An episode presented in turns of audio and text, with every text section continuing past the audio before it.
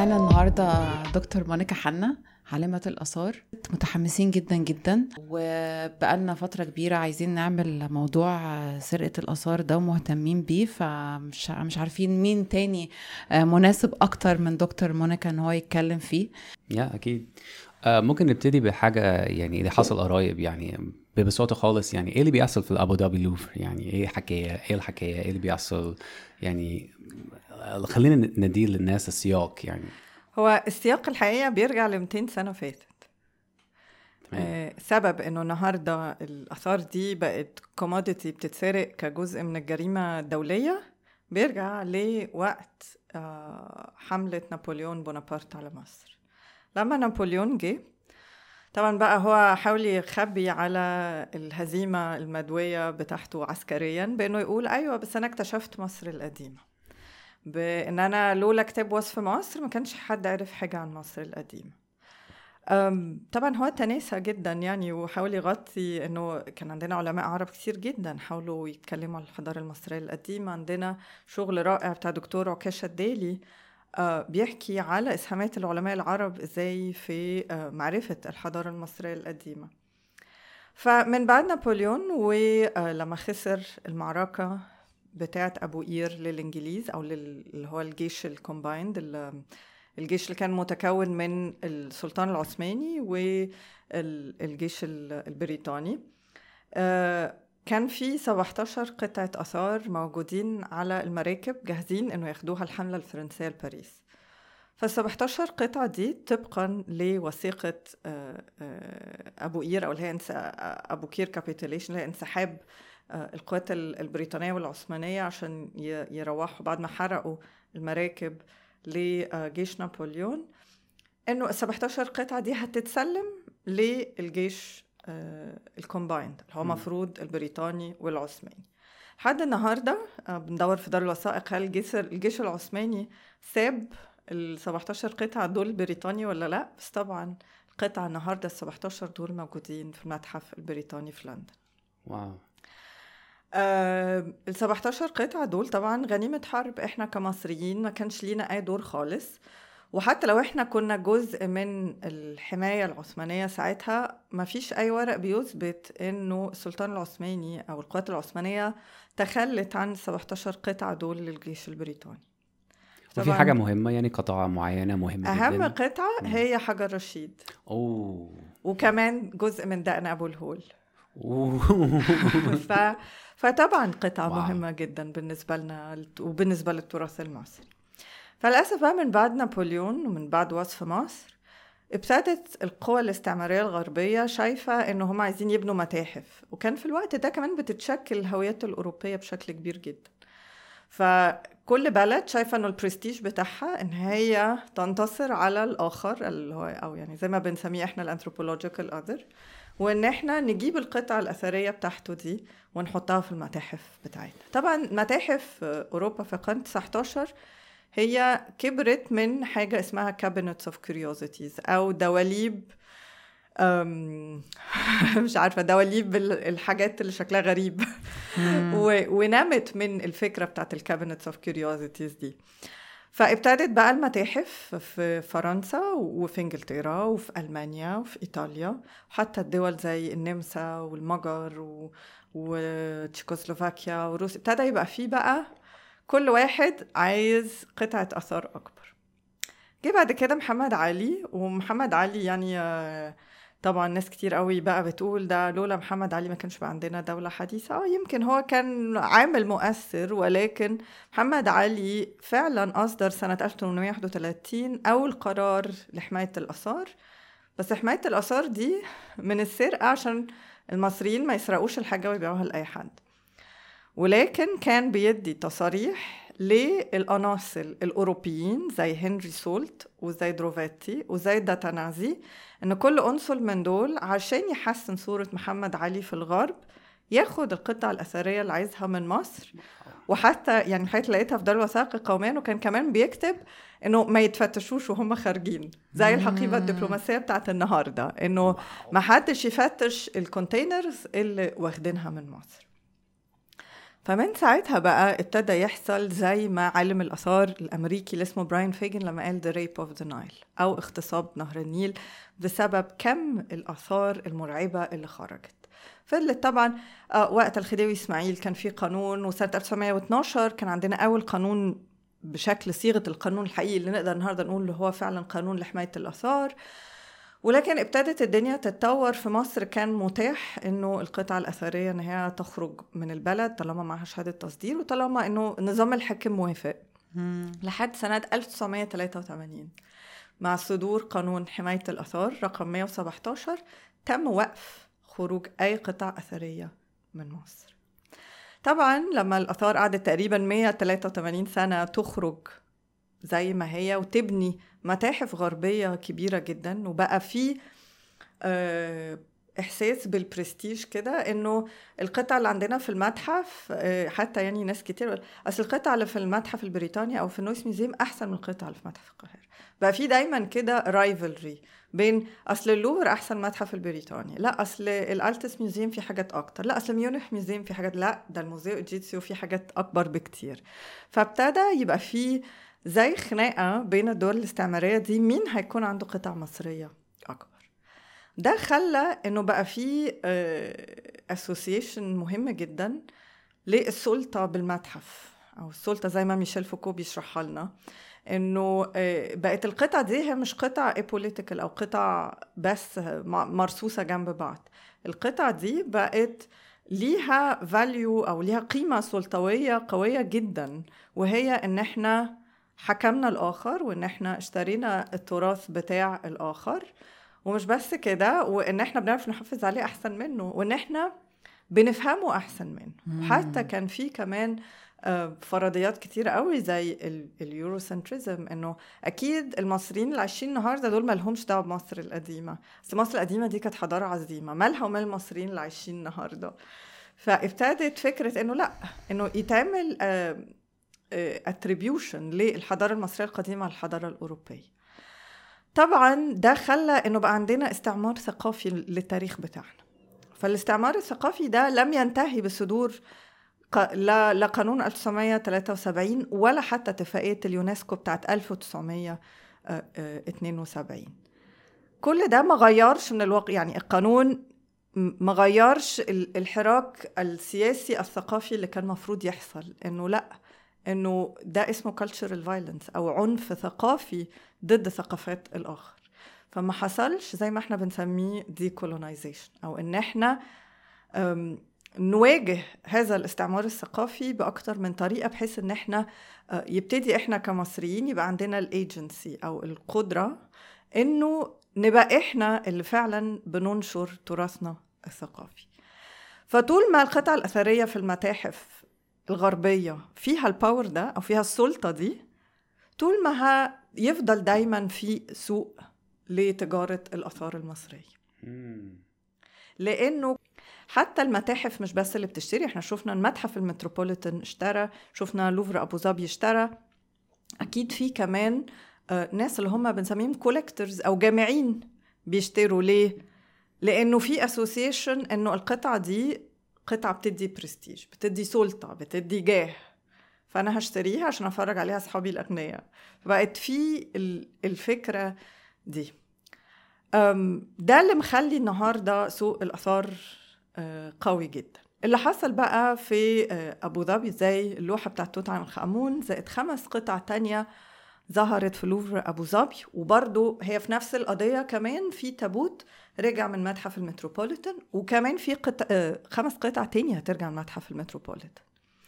اللي حصل إنه بسبب إنه طبعا ما كانش فيه إجراءات قوية جدا لاسترداد الآثار، وبسبب إنه ما كانش فيه وقت ألفين وحداشر البلد كلها كان فيها تجارة آثار يعني بشكل كبير جدا. ده برضو بيرجع بسبب إنه الناس ما عندهاش توعية كفاية. إحنا بسبب الاحتلال الثقافي اللي إحنا فيه من من أيام نابليون، النهاردة لو نزلنا سوا كده شروق أو ديوان ندور على كتاب عن مصر القديمة بالعربي مش هنلاقي. فالناس ما عندهاش أكسس، ما عندهاش إتاحة للمعلومات. فأنا بطلب من الناس إن هي تقدر حاجة هما ما يعرفوش عنها حاجة. فطبعا يعني ده اللي حصل وقت ألفين وإحداشر كان نتيجة مش كان سبب، يعني ده نتيجة ال مئتين سنة من الاستعمار الثقافي للآثار والتراث بتاعنا، ونتيجة برضو مش بس الاستعمار، نتيجة السياسات الثقافية الخاطئة من سنة ألف وتسعمية اتنين وخمسين من بعد ما بقى رئيس مصلحة الآثار مصري بعد ما كان طول عمره أجنبي. برضو ما كانش فيه سياسات عامة لتمكين المصريين من التراث بتاعهم. واو. الحاجات بتاعت أبو ظبي لوفر دي خرجت من مصر بعد الثورة؟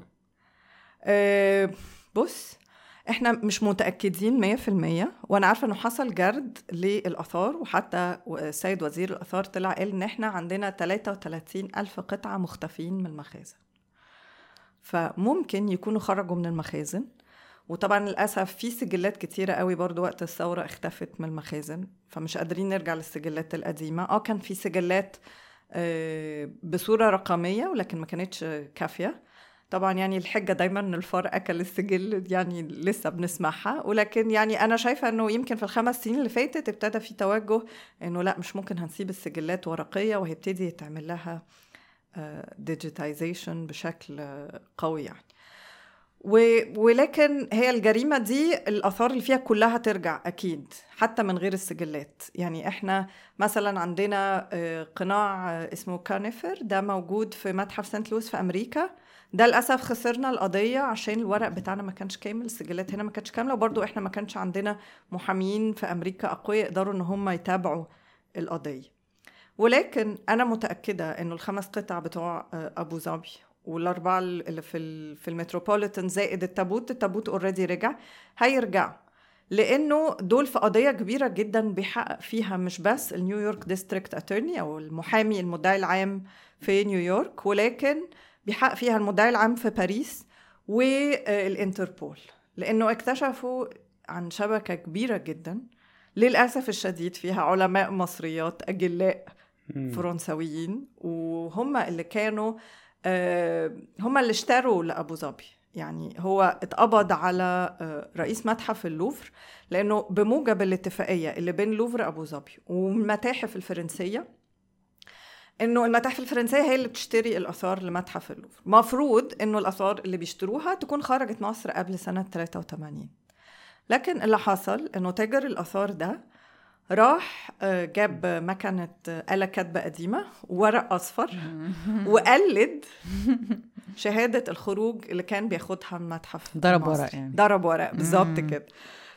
فعشان كده قال إنه دي كانت من واحد سرقها من الفترة الفلانية. طب إحنا عرفنا ليه إزاي إنه الخمس قطع بتوع اللوفر دول مسروقين؟ اكتشفنا إزاي إن الورق مضروب، إزاي؟ لأنه التابوت بتاع متحف المتروبوليتان من نفس الراجل بنفس الورق، واحنا بالصدفة لقينا ان تجار الآثار اللي كانوا بيحاولوا يبيعوا التابوت ده عاملين فيديو في ألفين واتناشر بيحاولوا يبيعوا بيه التابوت. فطبعا السورس واحد، لا الورق واحد، انه بيقول للكولكشن بتاعت واحد اسمه مش عارفة جرجس حنا او حاجة كده، كان في الأقصر، كان تاجر آثار قديم وهو اشتراها منه. فابارنتلي انه الراجل ده نيفر اكزيست، ما كانش ابدا موجود. ف...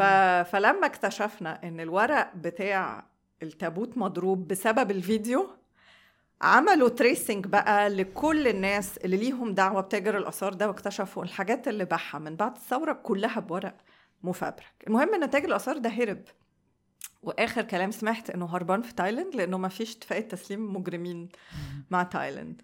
ولكن كان ليه اتنين شركاء تانيين آه اللي هم الاخوان ديب دول، متهيألي واحد اتقبض عليه او بيتحقق معاه والتاني، وفي طبعا اتنين امناء متحف علماء مصريات مهمين جدا اتقبض عليهم آه لسه الاسبوع اللي فات، بيتحقق معاهم بشكل آه جامد جدا. هي المشكله كمان في تجاره الاثار ان هي جزء من الجريمه الدوليه.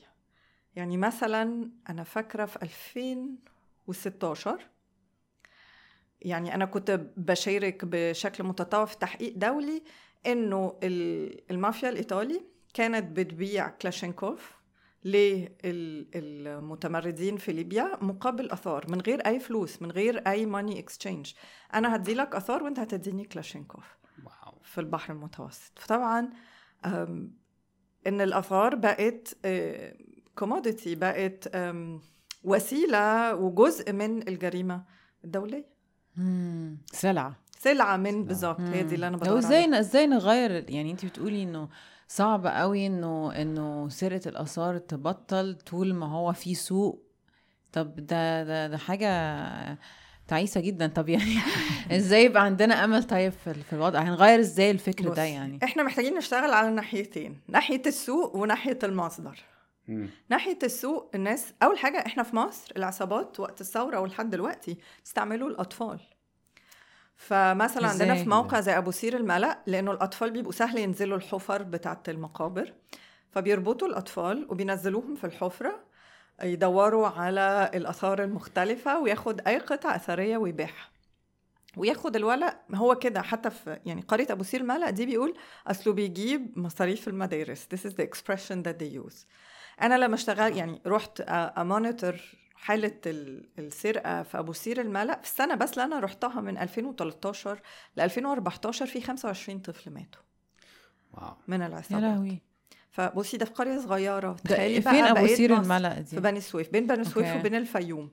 أوكي. وعرفت الموقع لأن أنا فاكرة أن أنا وقفت على كافيتيريا في السكة، واحد افتكرني ست خواجية فجاي يبيع لي آثار وحطتهم في جيبه. اه وانتي طبعا بتعرفي تفرقي ما بين الحاجات آه الموضوع. فقلت له طب انت جبتهم منين؟ قال لي من هنا. فسبته يمشي، وجيت يوم بعديها رحت اشوف الموقع ده، لقيته عامل زي الجبنه السويسري، مخرم مخرم مخرم مخرم.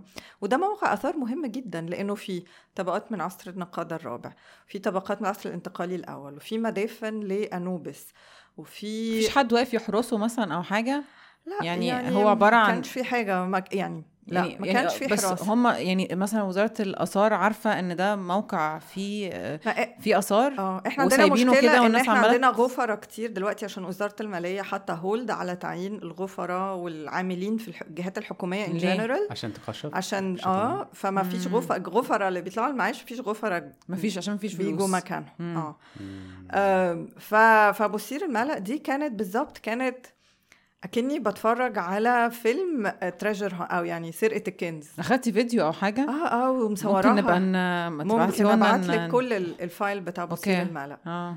وتلاقي وأطفال، وشفت الأطفال وهما بيدوروا بنفسهم. مم. يعني فإحنا لازم نشتغل بقى إنه الأنتيكويتيز اللي بتتباع دي أو الآثار اللي بتتباع دي زي البلاد دايموندز، زي زي ما كانوا في جنوب أفريقيا بيستعملوا الأطفال عشان يطلعوا الألماس، والأطفال دي كانت بتموت. لازم المجتمع الدولي النهاردة نشتغل كلنا على كامبين قوي جدا، إنه الأثار اللي انتوا بتشتروها دي سواء من على إي باي أو سواء من موقع مزادات عليها دم أطفال، بقت بلاد أنتيكوتيز. بس دلوقتي ما فيش أي حاجة كده. لا احنا ابتدينا طبعا على السكيل اللي احنا نقدر بيه. في الاخر احنا يعني اكاديميين، ما بنقدرش ان احنا نعمل حاجات عظيمة وكبيرة، لكن احنا بنحاول.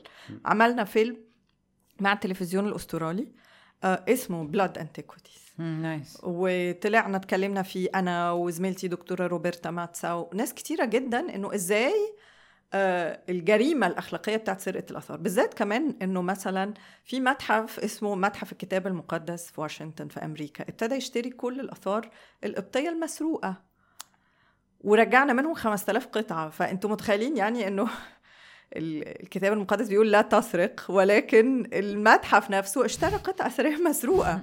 فطبعا الكلام ده لازم يعني لازم يواجه، ويواجه بشدة وبحزم. مشكلة كمان انه في علماء مصريات كتير جدا ما عندهمش مشكلة ان هم ينشروا ويشتغلوا على قطع أثرية مسروقة، فلازم الناس دي برضو نتابعهم ونعرف هم ليه بيعملوا كده. انا اعرف واحد عالم آثار مهم جدا بيتمن آثار للمتاحف حتى لو هو عارف ان هي مسروقة. فلازم يبقى فيه كود أخلاقي قوي جدا، مش مصري إنه... لا مش مصري. مم. فلازم انه يبقى عندنا كود أخلاقي قوي جدا، انه لا ده ما ينفعش، ده مم. مش هيبقى مقبول علميا وأكاديميا بعد كده. مم. بالذات كمان بيشتغلوا على المخطوطات المانسكريبتس، وبالذات المخطوطات القبطية. آه في ناس كتير قوي بيشتغلوا على مخطوطات مسروقة. ما هو لازم حد يعني مش عايزة أكون يعني من الأشخاص اللي بي بيروجوا للعقاب يعني، بس بس ما هو لازم يكون في نوع من العقاب علشان الناس تبطل تعمل ده. أنا شايفة إنه الحكم يمكن يعني أنا شايفة إن واحد كبير قوي كنا بنسمع عنه بقالنا عشرين سنة إنه بيسرق آثار زي حسن راتب، إنه كون إنه ياخد حكم ده شيء جيد. طب بس مين بقى اللي كان بيساعد حسن راتب؟ النت الشبكة اللي كانت بتشتغل مع حسن راتب هي دي المهم ان هي تتفكك، مش بس راس الشبكة، لان الشبكة اكيد لازالت موجودة. يعني هو كان بيدفع فلوس عشان هو علاء حسنين يدوا له شوية عمال يحفروا. طب مين كان بيهرب له؟ طب كان بيهرب له ازاي؟ طب مين كان بيشتري منه في لندن ولا باريس ولا في اسبانيا؟ احنا قبضنا على تاجر اثار في اسبانيا لسه من قريب جدا بسبب التمثال اللي انا كنت مصوراه في ابو سير اللي كان بيحاول واحد يبيعه لي. اوكي، لقينا اسم الكاهن فاكتشفنا ان الاثار اللي بيبيعها في اسبانيا مسروقه من ابو سير الملأ. مم. فعرفنا انه ده كان اسم كاهن غريب جدا مش موجود غير في ابو سير الملأ، وما حصلش من سنه تسعتاشر اتنين وعشرين اي حفاير حقيقيه في ابو سير الملأ. مم. طب ليه ليه ما ليه ما بيحصلش؟ يعني انا عارفه طبعا متخيله ان الاجابه ان ان مصر مش ان احنا مش لاقيين ناكل وكده، بس يعني ليه ده مش اولويه ان هم يحفروا هنا؟ المشكله انه بقى يعني الاثار فيها فلوس كويسه جدا، مش مش اه احنا مش لاقيين ناكل، بس مع الاثار دي آه هتجيب لنا فلوس. انا لما موقع بصير الملأ ده اعمل فيه حفاير وافتحه للزياره ويبتدي الناس تروح تزور ابو سير الملأ دي وياكلوا فطير مشلتت بتاع بني سويف و... ويروحوا يقعدوا على القهوه بتاعت البلد ويصرفوا شويه فلوس. انا كده بعمل تنميه، وتنميه مستدامه هتكمل. مم. مش ان انا بالعكس انا بشوف انه الاثار هي فعلا مستقبل مصر، لان فيها كم investment يعني استثمار وكم return on investment أو اللي هو العائد على الاستثمار كبير جدا. هي المشكلة إنه النظام التعليمي في مصر بيطلع الأثري أثري بس، ما بيديهوش طريقة إدارة التراث، إنه إزاي يدير المتحف إنه يدخله دخل، إزاي يدير الموقع الأثري إنه يحافظ عليه. إحنا مش بنقول إن إحنا هنستغل الآثار إن إحنا نعملهم قاعات أفراح، لا. مم. انا بتكلم انه ازاي ان انا استعمل التراث ده في التنميه المستدامه، وحتى في كتب كبيره جدا آه. مكتوبه على الهيريتج ايكونومكس. انا هقول لك مثال، في سنه ألفين وعشرة الثقافه دخلت للناتج القومي الفرنسي ست مرات قد صناعه السيارات. يعني تخيلي كده بقى بيجو رينو ستروان وكده، دول دخلوا واحد على ستة من اللي دخلته الصناعه الثقافيه في فرنسا. مم. هل احنا ما نقدرش؟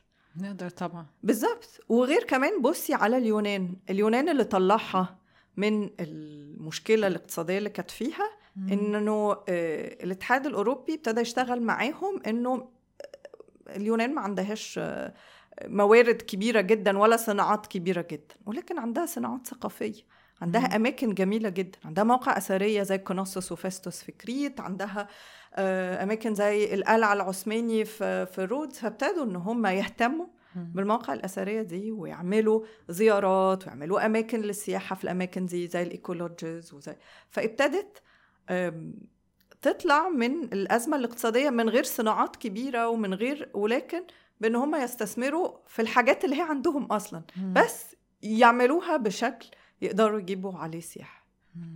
دي استثمارات خاصة ولا الحكومة برضو؟ لا، الحكومة ده كان من خلال آه. الحكومة اليونانية دي كان ده مم. كان البرنامج بتاع الاتحاد الأوروبي لإنقاذنا. هو كان بيدي فلوس كتيرة جدا، يعني بيدي فلوس لليونان عشان تقف على رجليها وعشان ما تخرجش برا اليورو ترجع للدراخمة تاني. مم. فكان جزء من برنامج الإصلاح لليونان انه يستثمروا بشكل كبير جدا في اللي هم بيسموهم سمول اند ميديوم انتربرايزز، او المشاريع الصغيره ومتناهيه الصغر المرتبطه بالتراث. امم يعني اه فهو دلوقتي المفتاح ان ان انتوا تقنعوا الحكومه ان ده ممكن يبقى ليه عائد مادي آه. هي ويعم المش... الخير علينا ك... بالظبط. هي كبلد. المشكله انه القائمين مش مش شايفين ده. القائمين مم. شايفين الاثار دي عهده، عهدة مدام عفاف. أنا شايفة حتى إنه مدام عفاف عملوها جيمز وبتاع، فيعني آه إنه لأ، أنا مدام عفاف وأنا القطعة الأثرية دي بتاعتي، وحتى مش هديها لحد ينشرها، مع ان بقى اكتر حاجه تحافظ على الاسعار ان هي ما تتسرقش ان احنا ننشرها. آه. يعني الدوله لو تيجي تعمل حمله عشان تحمي المواقع الاثريه وتحمي الاثار اللي في المخازن، تنشر القطع الاثريه دي، تعمل انسنتيفز او تشج... مبالغ تشجيعيه للباحثين اللي كل واحد هينشر خمس قطع من المخزن هياخد كذا، اللي هو نعلن ان احنا عندنا ايه. أيوة. عشان ما حدش يعرف يسرق مننا بالزبط. حاجه خلاص مم. كون ان القطعه اتنشرت ابقى انا حميتها فور لايف خلاص. واو. وفي أي تقدير أصلاً عن حجم الآثار اللي ببقى يعني موجودين برا البلد ومسروقة؟ كتير جداً، ما عندناش رقم، بس يعني أكيد بمئات الألاف. أوكي. احنا سمعنا كده إن في مسلات في إيطاليا أكتر من مسلات اللي هنا تقريباً. آه. في روما. آه. حقيقي. حقيقي. بس المسلات اللي في روما في جزء أغلبها خرج في العصر الروماني. مم. فما حتى القانون الدولي ساعتها نتخانق عليه إيه. ولكن إيطاليا، أنا شايفة إيطاليا بتتخانق الخناقة دي مع الأمريكان عشان يرجعوا أثارهم اللي موجودة في الجاتي. آه. فإحنا ممكن كمان نقول خلاص إحنا نساعدكم في الخناقة دي مقابل أنتوا ترجعوا لنا حاجتنا. فيعني الموضوع محتاج كمان قوة دبلوماسية قوية، محتاج إنه فعلا الدولة تكون مهتمة إن هي ترجع أثارها.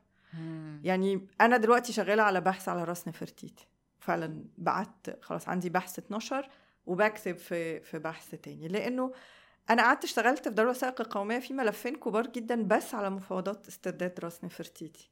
فمن سنة خمسة وعشرين ألف وتسعمية وخمسة وعشرين لحد سنة ستة وأربعين الحكومة المصرية عملت مجهود كبير جدا، بالذات وزارات كتيرة اشتغلت على الملف ده.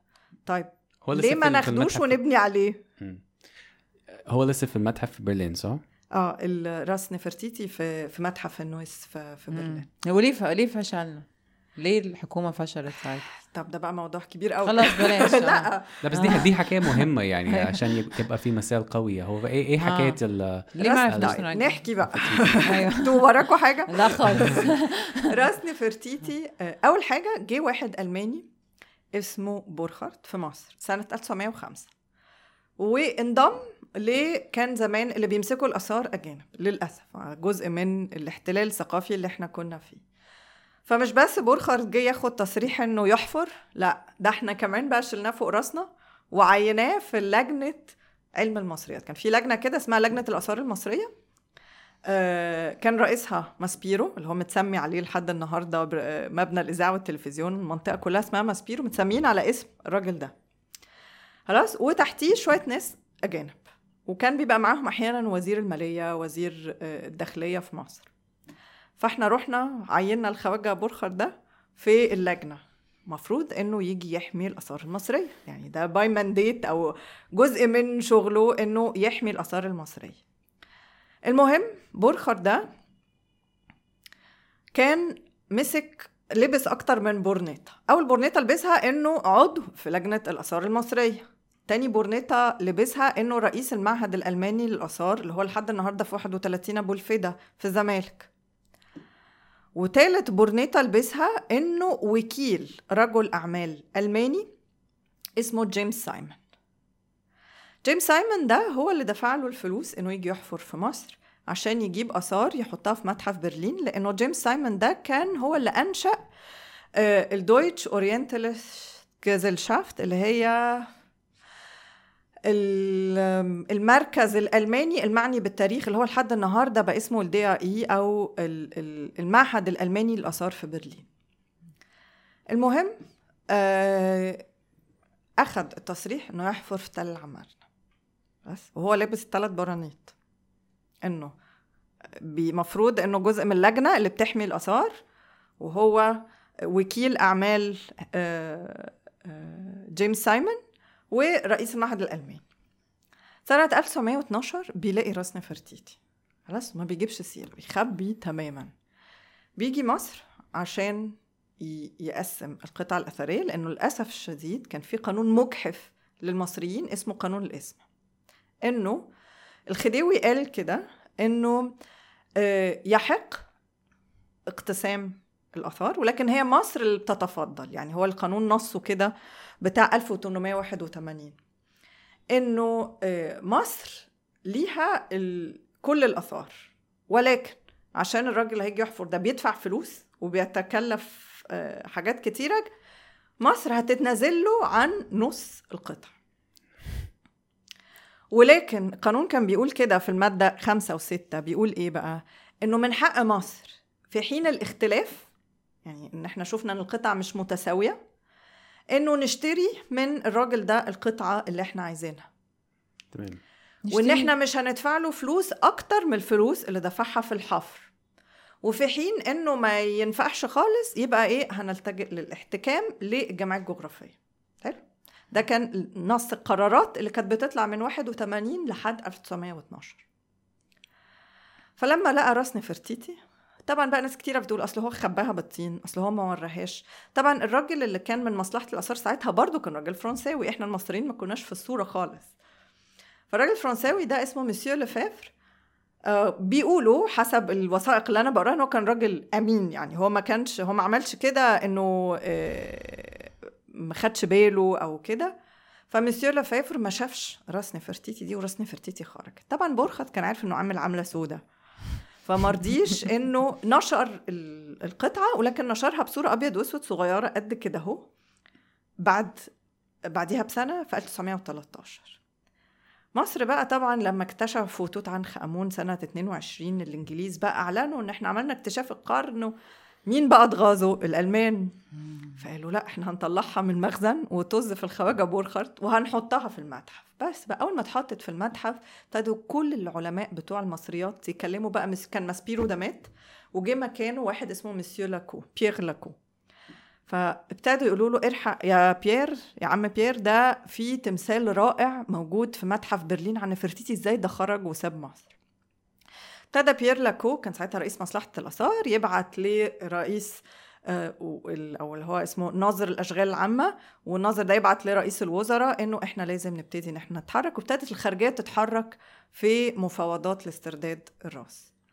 طبعا في الوقت ده بقى كانت الحرب العالميه الاولى، فكان بورخرت مرجحش مصر. جه بورخرت بقى يرجع عايز يجدد التصريح تاني ويكمل حفر في تل عمارنا. طبعا الحمد لله ان مصر ما رضيتش انه يعمل كده كويس ويعني ولقينا انه ده كان الكارت الوحيد ان احنا نوقفه. وفعلا ادوا حفاير تل عمارنا دي للاياس او الايجيبت اكسبلوريشن سوسايتي، اللي هي جمعيه استكشاف مصر اللي تابعه لانجلترا. ولحد النهارده تل عمارنا هي في ال في الكونسيشن او في بسط الاثار الانجليزيه. طبعا بقى ابتدينا من خمسة وعشرين مكاتبات رايحة، مكاتبات جاية. وكان حتى الملك فاروق لعيد سوري الملك أحمد فؤاد لعيد ت... ملك فؤاد لعيد تجليسه الواحد وثلاثين كان عايز يرجع راس نفرتيتي عشان العيد بتاعه، ما رجعتش. وفضلنا بقى في مفاوضات كبيرة جدا. ومن ألطف الحاجات بقى اللي أنا برضو لقيتها إنه الأهرام بينزل مقال قوي جدا بيقول انه بورخرت حرامي، وانه ازاي اخذ راس نفرتيتي وكده بقى. كان في طبعا بعد ألف وتسعمية واتناشر احساس بالدوله المصريه اقوى وبانه حاجتنا اتسرقت وكده. فبقى ازاي باعت بورخرت بقى انه عايز يرفع قضيه على الاهرام ويشتكيهم ويوديهم السجن ان ازاي يقولوا عليه انه حرامي. فيعني ده اوداسيتي، او مش عارفه يعني ايه بالعربي اوداسيتي دي، بس اللي هو يعني ايه، بجاحه. ايوه بجاحه، صح، هي دي يا اريك، البجاحه اللي كانوا فيها انه ما يقولوا انا ده انا ما بيقولوا عليه ان انا حرامي، انا هرفع عليهم قضيه. وفضل برضو في الوقت ده مصر مشكله انه مصر ما كانتش عايزه تخسر العلاقه السياسيه مع المانيا، فما كانش التون الدبلوماسي عالي. يعني كان إيه، طب إحنا عايزينها، طب خلي الجانب الألماني، طب هنخلي الموضوع مش على مستوى الدول ولكن على مستوى علماء الآثار. بيير لاكو من عندنا، وهنريخ شيفر من متحف برلين. ففضلت المفاوضات إيه، إيد ورا وإيد قدام، لحد ما فعلا مصر قدرت تقنع البروشن جوفرمنت أو الحكومة البروسية اللي هي كانت بتمتلك الباست او الراس بتاع نفرتيتي ان هي ترجعه. وكان خلاص مش فاضل غير موافقه هتلر ولا حكومه الرايخ.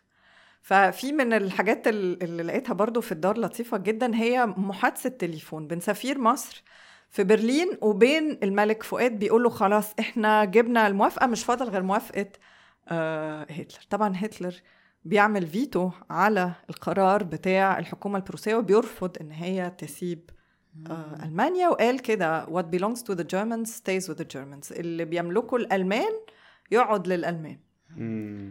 فطبعا آه, آه مصر ساعتها ما عرفتش تعمل إيه. وحتى كان في زيارة الملك فاروق في ستة وثلاثين، ما كانوش عارفين هيتصرفوا آه سوري زيارة الملك فؤاد سنة ستة وثلاثين، ومن الحاجات اللي اتنشرت في الصحف الألمانية يعني أنه رسمين الملك فؤاد قدام التمثال بتاع نفرتيتي وكاتبين بالألماني ليبه فؤادكن أو فؤاد الصغير، يعني بتريقوا عليه، يعني بتريقوا على الملك بتاعنا إن إحنا مش هن... نفرتيتي مش هتروح معاك وتبقى جزء من الحارم، نفرتيتي هتقعد عندنا في ألمانيا لحسن ياخدوها الإنجليز بعد كده.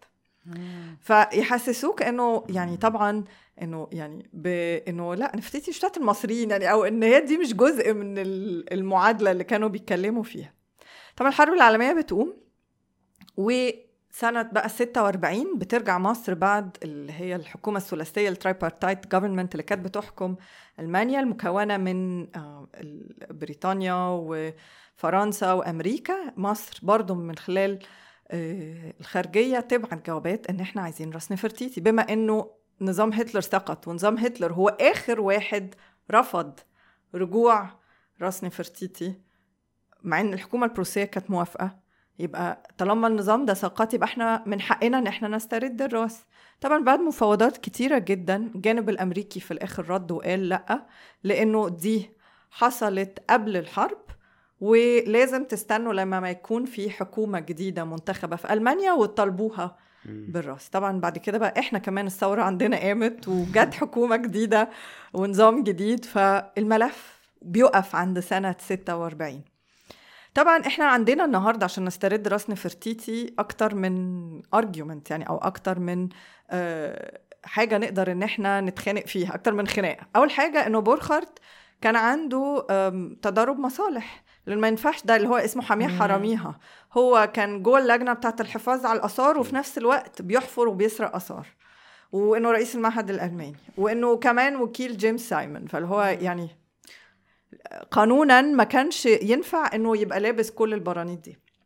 تاني حاجة إن إحنا عندنا الورق اللي بيقول إنه الحكومة البروسية بعد مفاوضات شاقة جدا وطويلة وافقت، وإنه النظام النازي الشرير هو اللي منع إن الراس إنها تيجي مصر. وحتى الراس بتاعت نفرتيتي تلاقت في, في بعد الحرب العالمية الثانية، اتشالت من برلين وكانت محطوطة في, في ماين، في محجر من المحاجر اللي كانوا مخبيين فيها كل التراث اليهودي اللي كان مسروق. فإحنا لازم، وطبعا النهاردة بقى في قضية أخلاقية يعني، غير بقى النقط القانونية اللي عندنا، إنه عندنا قضية أخلاقية قوية جداً، إنه لأ إحنا النهاردة بنعمل ديكولونايزيشن، ما ينفعش إنه نفرتيتي دي هي جزء من الكالتشرال فايلنس اللي حصل على مصر مم. وإحنا عايزينها، وأنا في رأيي إنها ما ترجعش متحف الكبير، هي لازم ترجع بلدها في تل عمارنا، في المنيا، في متحف جديد بيتعمل، أو حتى متحف ملاوي، هي لازم ترجع، لأنه تاني إحنا عايزين إنه القطع دي تبقى كاتاليست في التطور الاقتصادي للبلاد دي. احنا عايزين المنيا تتفتح وتبقى موقع أثري مهم جدا، زي ما احنا عايزين حجر رشيد يرجع رشيد، يرجع في القلعة اللي تلاقى فيها، فالناس تروح ويبقى واحد من البيوت القديمة دي تعمل بدن بريكفاست، وتبتدي الناس ان هي تروح تزور التراث العثماني الرائع اللي موجود في رشيد، وتزور الحجر، وتروح المنيا تزور المواقع الأثرية كتيرة، وتشوف راس نفرتيتي. فان احنا أنا مش عايزة إن إحنا برضو نعيد إنتاج نفس فكرة المتحف مم. الكولونيالي اللي هو بيلم كل حاجة مم. في العاصمة بعيد عن الناس. إحنا عايزين نرجع التراث للناس بتاعته، فيقدروا يتفاعلوا معاه ويحموه ويطوروه ويطلعوا منه إنتاج ثقافي اقتصادي اجتماعي مهم جدا المستقبل. حقهم معلش يعني سؤالي ممكن هو ساذج، بس هو دلوقتي لما مصر بتحاول تسترجع مثلا نفر نفرتيتي، ألمانيا بتقول ايه ايه الحجة؟ يعني بيقولوا حاجة تموت من الضحك.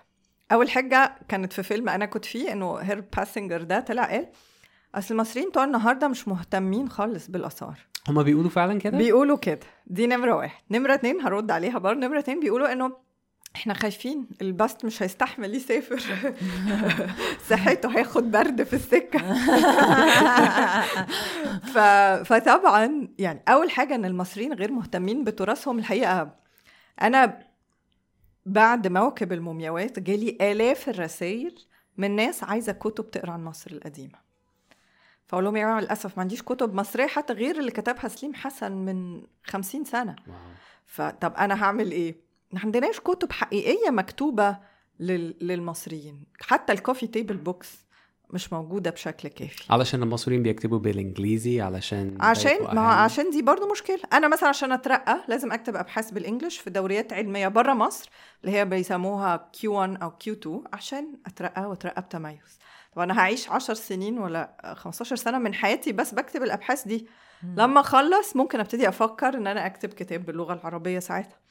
فأنا ما بترقى. أنا لو كتبت كتاب بالعربي ولا أكني عملت حاجة. فأنا كأكاديمي هتأخر. لكن الأساتذة اللي بقوا أساتذة لازم يبقى عندنا صندوق للمنح للناس اللي هتكتب كتب. ومش إن إحنا بقى للأسف كتير بقى بلاقي إن الكتب ناس بقى منزلين مؤلفات كتيرة جدا بس هي عبارة عن تراجم عن الأجانب. وده طبعا فيه شبهة انتحال وشبهة عدم نزاهة أكاديمية. ما يصحش ما ينفعش. اللي يكتب كتاب يكتب فعلا كتاب ويكتبه باللغة العربية ويتنشر. يبقى في لجنة بتراجع وبتتابع ب... يعني they're making sure إنه المنتج الأكاديمي اللي بيطلع والمعلومات أيوة هي فعلا state of the art ومكتوبة بالعربي مش إحنا مترجمين عن حد. واو wow. yeah. أو ممكن يكون في مثلا يبقى في تحفيز لل... لل...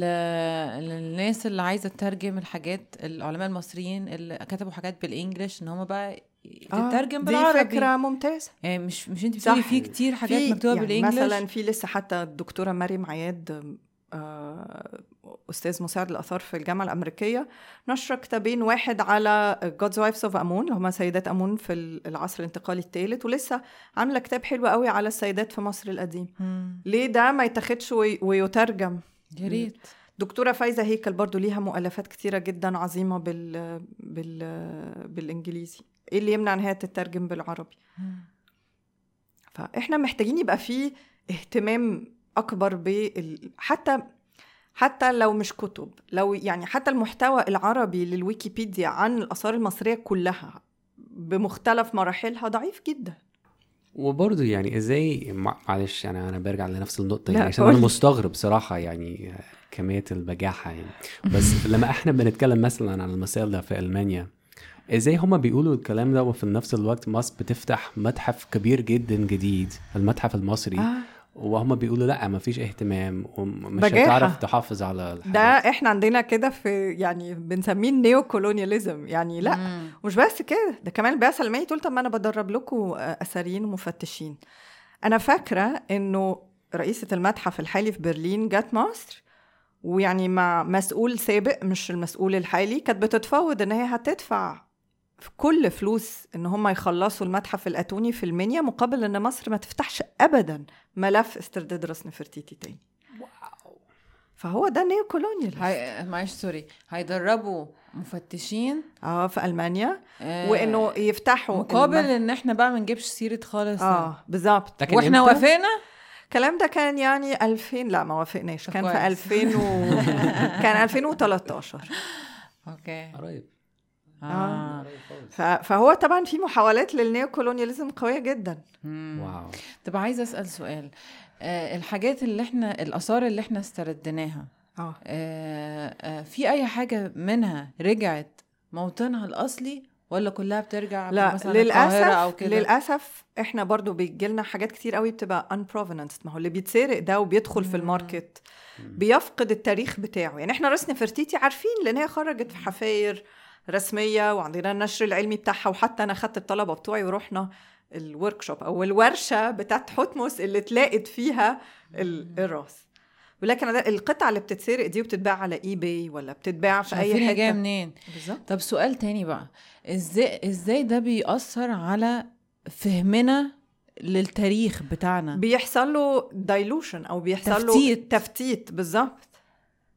طب ما دي مشكله كبيره قوي. ليه مش ليه ليه مش الناس كلها بتبانك؟ احنا بنناهد بقالنا كتير قوي يا اروى بس يعني اللي يسمع ايوه الواحد بينفخ في قلبه بقاله كتير بس اللي يسمع هم انانيين قوي ان هم يعني مش بس كده كمان ده في ظاهره اخطر يا اروى وهي انه مش بس الاثار بتتسرق انه كمان التلال الاثريه بتتاخد ويتبني عليها مباني يتبني عليها بقى معهد يتبني عليها مدرسه يتبني عليها مساكن.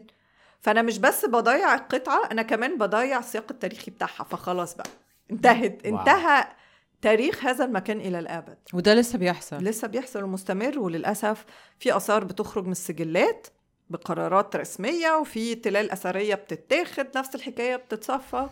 يعني احنا احنا احنا لسه بقى متعلمين من كام يوم ان في معابد كامله نقلوها زي معبد داوود ومعبد اه جمال عبد الناصر ادى القطع الاثريه دي، وانا الحقيقه شايفها انه كانش صح. هم اه ساعدونا في انقاذ اثار النوبه، لكن فعلا يعني آه. ضروري عشان لا ما كانش ضروري.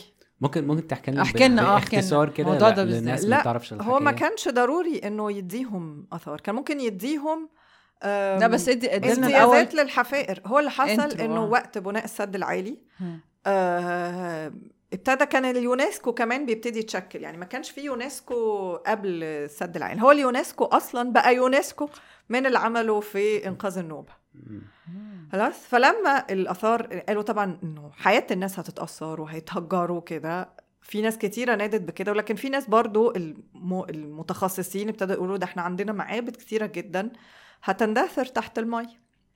فابتدى يبقى في حملة كبيرة جدا عملها اليونسكو بقى، وكان شايف ان ده اول مشروع قوي يكون عنده كمنظمة دولية، وابتدى يعمل فاند ريزنج انه يجيب فلوس واكسبرتيز من كل حتة في العالم عشان يساعدوا في نقل المعابد. معابد كتيرة تفكت زي معبد فيلة ومعبد وادي السبوعة والمحرقة، تفكوا خالص، وحتى أبو سمبل تفكوا وتركبوا أيام بنا السد العالي. أيام بنا، ومش بس كده، أنه اتعملت حفاير إنقاذ عشان نحاول أن احنا ندوكيومنت الآثار اللي موجودة بأقصى صورة. يعني الحاجات اللي كانت معمولة بالطوب الناي، كان في مباني في منتهى الروعة بالطوب الناي اندثرت تماما. طبعا ايه الطوب الناي ده؟ المدبريك اه ولا اعرف بالانجلش ولا اعرف بالعربي. طوبه طوبه اللي معموله بالطين. اه اوكي، طوبه اللي بتتعمل بالطين. اوكي.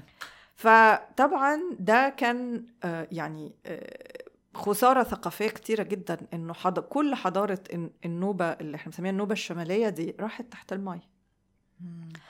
آه ففي الوقت ده بقى آه امريكا ادت فلوس كتيره جدا، واسبانيا ادت فلوس كتيره جدا. فعشان عبد الناصر يشكرهم، وهو برضو كان في الوقت ده بيحاول يعني انه آه ما يزعلش الامريكان، كان لسه في الوقت قبل ما يبتدي يبقى فيه يعني صدام معاهم يعني. فراح اداهم المعبدين دول، واحد راح متحف البرادو وواحد راح متحف المتروبوليتان.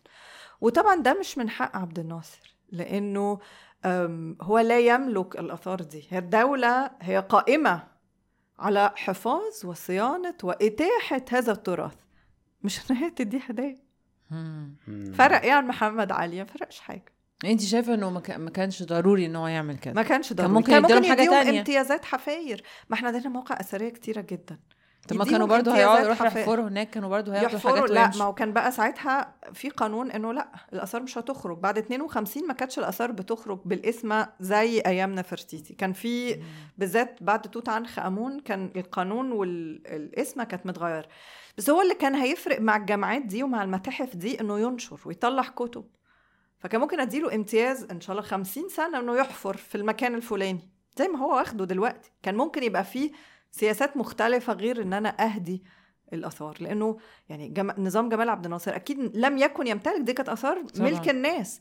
وعلى حد علمي انه مثلا ما حصلش استفتاء او ما حصلش حاجة، لا ده كان كده. تفتكري ده كان ايه بقى؟ كان مثلا جهل منه مثلا ب...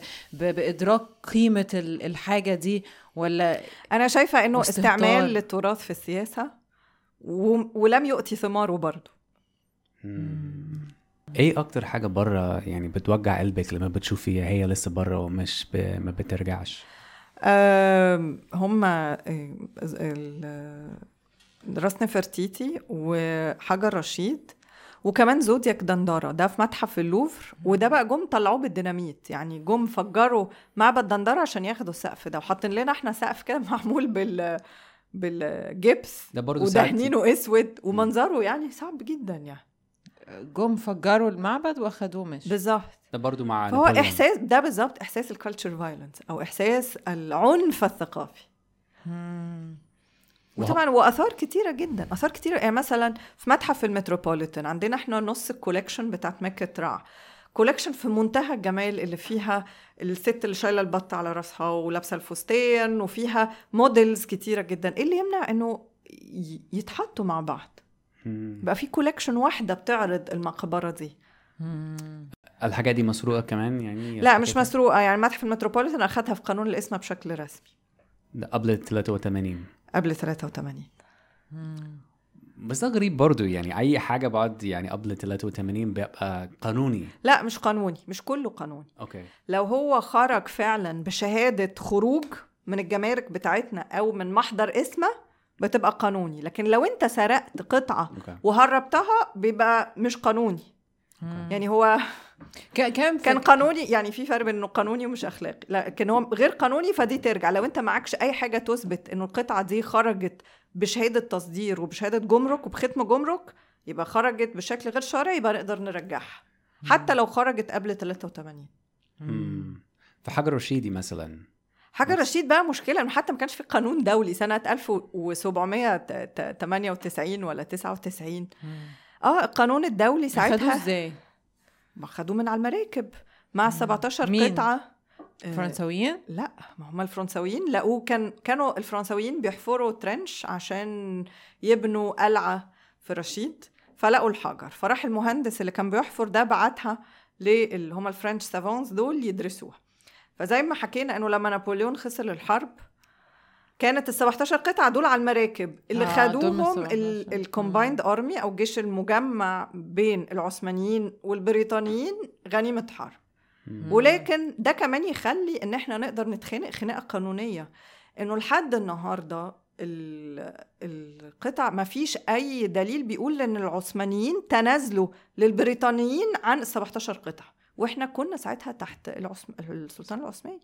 فال ال... ال... او يعني اللي هي ب... دي جراي اريا او مكان رصاصي في القانون حتى بقانون الوقت بتاع بتاعه. غير كمان انه كان قبليها في اوروبا كان في قانون طلع انه في وسط الحروب الكتيره كانت بتحصل انه ممنوع على اي دوله اوروبيه تسرق اثار بتاع دوله تانية، فبرضو ده ممكن ان احنا نحتكم ليه. احنا مش دولة اوروبية ولكن ده كان الكود الاخلاقي بتاع الجيوش الاوروبية ساعتها. غير القانون الروماني اللي بقى كان مطبق من ايام الرومان، الرومان كودكس بيقول انه برضو ما يصحش ان هم يسرقوا حاجات مهمة للشعوب التانية. واو. والمتحف البريطاني بيقولوا نفس الكلام يعني ان انتوا مش هتحافظوا على الحاجات. آه لا ده هم كمان بقى عندهم برضو البجاحة ان هم يقولوا لا احنا عندنا بشكل قانوني. هو مش فيه اتفاقية ابو قير؟ طب فين المصريين في الاتفاقية دي؟ فيش مصريين.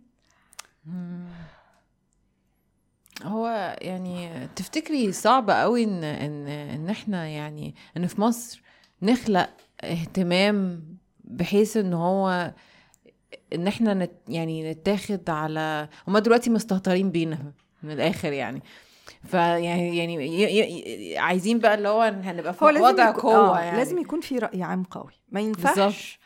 ما ينفعش مثلا حتى نعمل ده. رئيس مصلحه الاثار يقول احنا عايزين نرجعها، او رئيس الوزراء، لازم يكون الشعب يكون زعلان. بالظبط. أيوة. ايوه لازم يكون في راي عام قوي جدا. احنا مية مليون بالظبط. انت متخيله لو بعتنا البرلمان البريطاني ده طلب من خمسة مليون بس بني آدم مواطن مصري ان احنا عايزين انه يتغير القانون ويتناقش استرداد حجر رشيد ويرجع، هيرجع. هيقدروا يقفوا قدام؟ مش هيقدروا، لانه مم. كمان احنا عندنا ناس كتير قوي بقى نعرفهم في هناك، فنكلم الام بيز اللي في الهاوس اوف كومنز، ونقدر ان احنا يكون عندنا مجهود سياسي. وكل حاجه بتتغير، اصل الانسان اتعمل، القانون اتعمل من اجل الانسان مش الانسان من اجل القانون. مم. فاحنا هنقدر نغير كل الكلام ده. نفس حكاية في رأس نفرتيتي، أنا مهتمة إن أنا المصريين يعرفوا إيه اللي اتسرق منه، إيه اللي راح مننا. مم. يعني أنا آه بنشر باللغات الأجنبية ولكن أنا مهتمة جدا، عشان كده حتى أول محاضرة اديتها عن استرداد رأس نفرتيتي رحت ملاوي واديت المحاضرة هناك بالعربي، عشان الناس الأهالي بتوع ملاوي يعرفوا إيه اللي اتخذ منه. مم. أنا مهتمة إنه يبقى فيه صحوة كده، ومش صحوة بقى يعني قومية تبقى بس بتتكلم في الكلام الفاضي بتاعنا جامدين قوي، لا يعني أنا عايزة إنه يبقى فيه صحوة ان احنا زي ما بننادي بحقوق الانسان وبحقوق السلامة الجسدية وبحقوق الحريات الاكاديمية وبحرية الابداع، ان احنا كمان لينا حقوق ثقافية مهدرة ومتاخدة مننا. فهي نفس الحكاية ان انا بطالب انه المتحف مثلا يبقى معمول للناس اللي على الكرسي بعجل، هي نفس المطالبات اللي انا بطالب بيها ان انا عايزة بيها راس نفرتيتي لان هي بتاعتي. طب تقولي مثلا هو لو الحجة مثلا من الحاج بتاعتهم ان احنا مش عارفين نحافظ على حاجاتنا وكده، بصي هنوريهم بس صور الحرب العالمية عملت ايه في متاحفهم، ونوريهم انه كمان في ده بس سنة ألفين وستاشر في كذا حادثة سرقة وحريق حصلت في المتاحف الألمانية رهيبة، ده دخلوا حطوا على الآثار المصرية زيت و... آه زيت وبتاع، يعني ما هو برضه هم عندهم مهاويس زي ما احنا عندنا يعني. نوريهم بس صور الحرب العالمية عملت ايه في الآثار بتاعتهم. اه واو.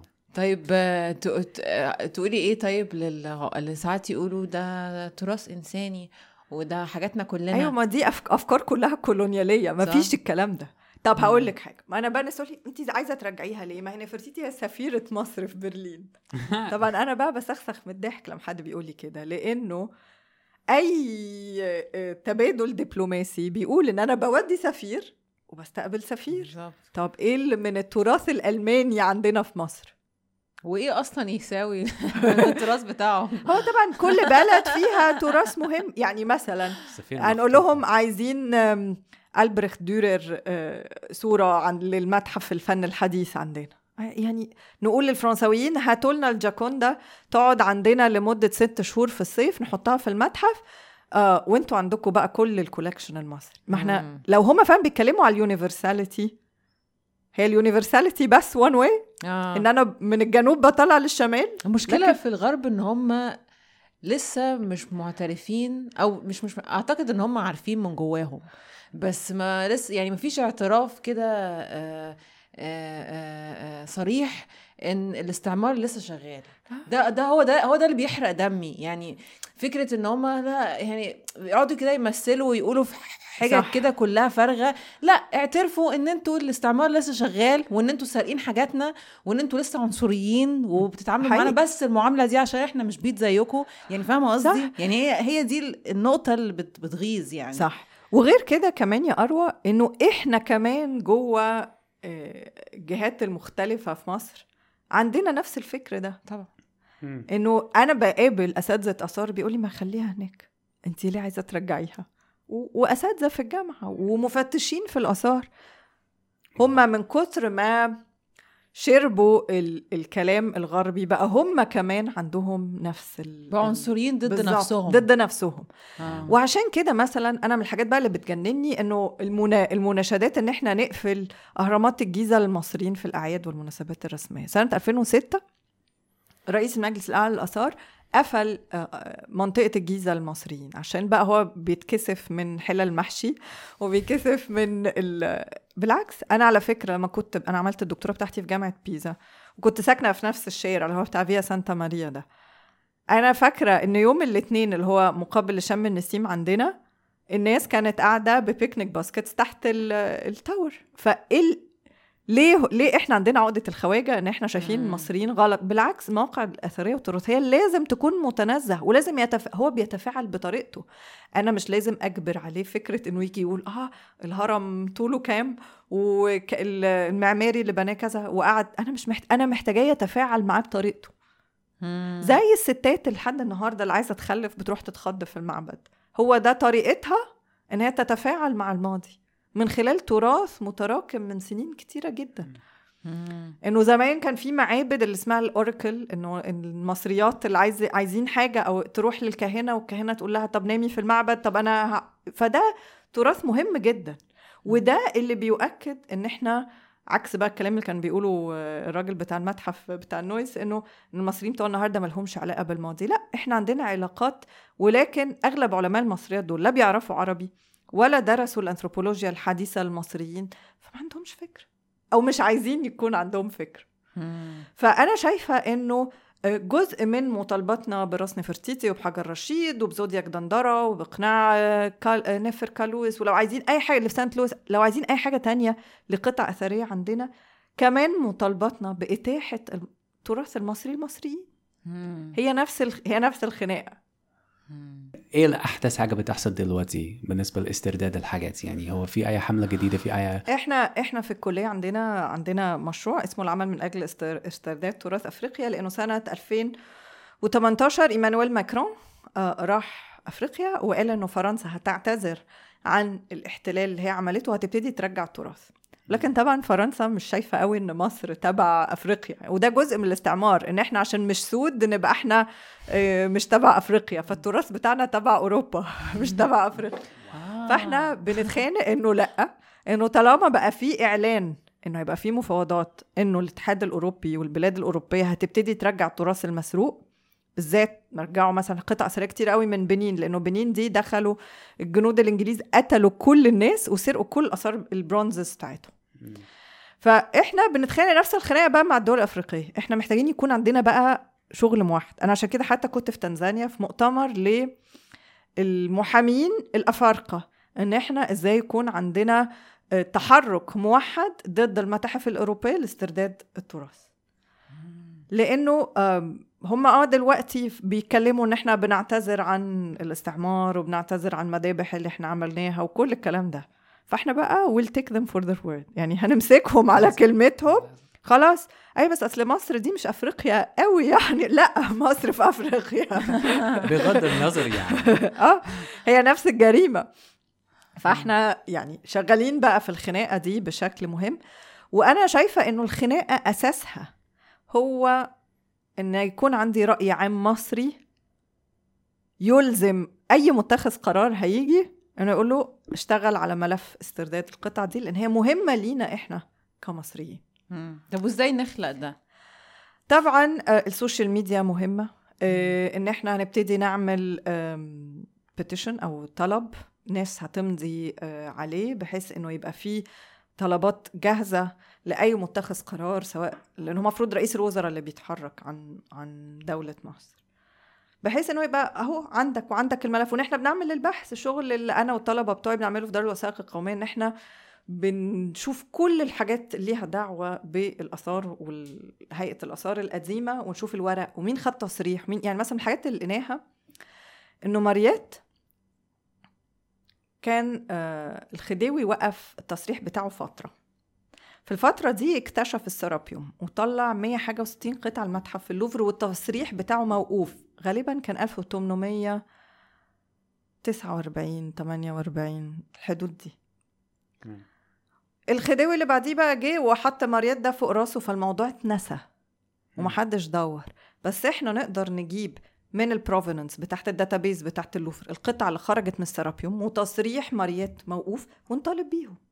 فهو مم. لازم احنا كمان نعرف حاجتنا فين، يبقى احنا واقفين عندنا بحث علمي، مش ان احنا نروح كده نتخانق معاهم طج حنك هاتوا حاجتنا لا، لازم احنا كمان نكون مجهزين ملف مدروس وقوي، ويعني لا فيش تهريج. مم. ممكن مثلا يبقى في مثلا ويب سايت، مش عارفه ده لو في موجود اوريدي. احنا هنلونش اي ثينك ان تو ويكس ويب سايت يوم nice. سبعة وعشرين أغسطس، اسمه ريباتريت رشيد، ده على حجر رشيد. الله. وفي نوفمبر قبل آه آه لانه هي راس نفرتيتي اتلقت في خمسة ديسمبر، قبليها برضو بشهر هنلونش ريباتريت نفرتيتي، حاطين فيه كل الكلام اللي انا بقوله ده بالوثائق وبالورق وبالابحاث وبالريفرنسز، بحس انه وب... وبمكان للناس اللي عايزه تحط فيها اسمها في البيتيشن لاسترداد القطعه الاثريه دي. طبعا كله بالعربي وبالانجلش. ممكن تبقى تبعت لنا الموقع اه عشان الناس ت... على طول خلاص في الوصف تحت يعني. خلاص أيوة. اول ما ده اول مره حاجه كده بتحصل،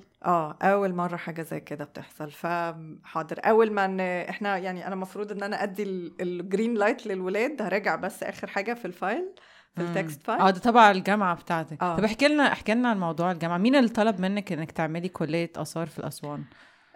يعني دي حكاية غريبة جدا أنا كنت بدي محاضرة وكانت بنتي لسه صغننة في أبريل ألف وتسعمية وستاشر في المعهد السويدي الاسكندرية. ألف وتسعمية وستاشر أنا باست لايف معلش، أنا لسه لسه مركزة في ورق دار الوثائق. لا في ألفين وستاشر وكنت بدي توك which I really enjoy giving اسمها wit and humor in ancient Egypt أو النكت والحاجات اللي بتضحك في مصر القديمة وال... وزي كانوا بيت... بينكتوا على الحكام بتاعتهم ويرسموهم بطرق تضحك وكده يعني.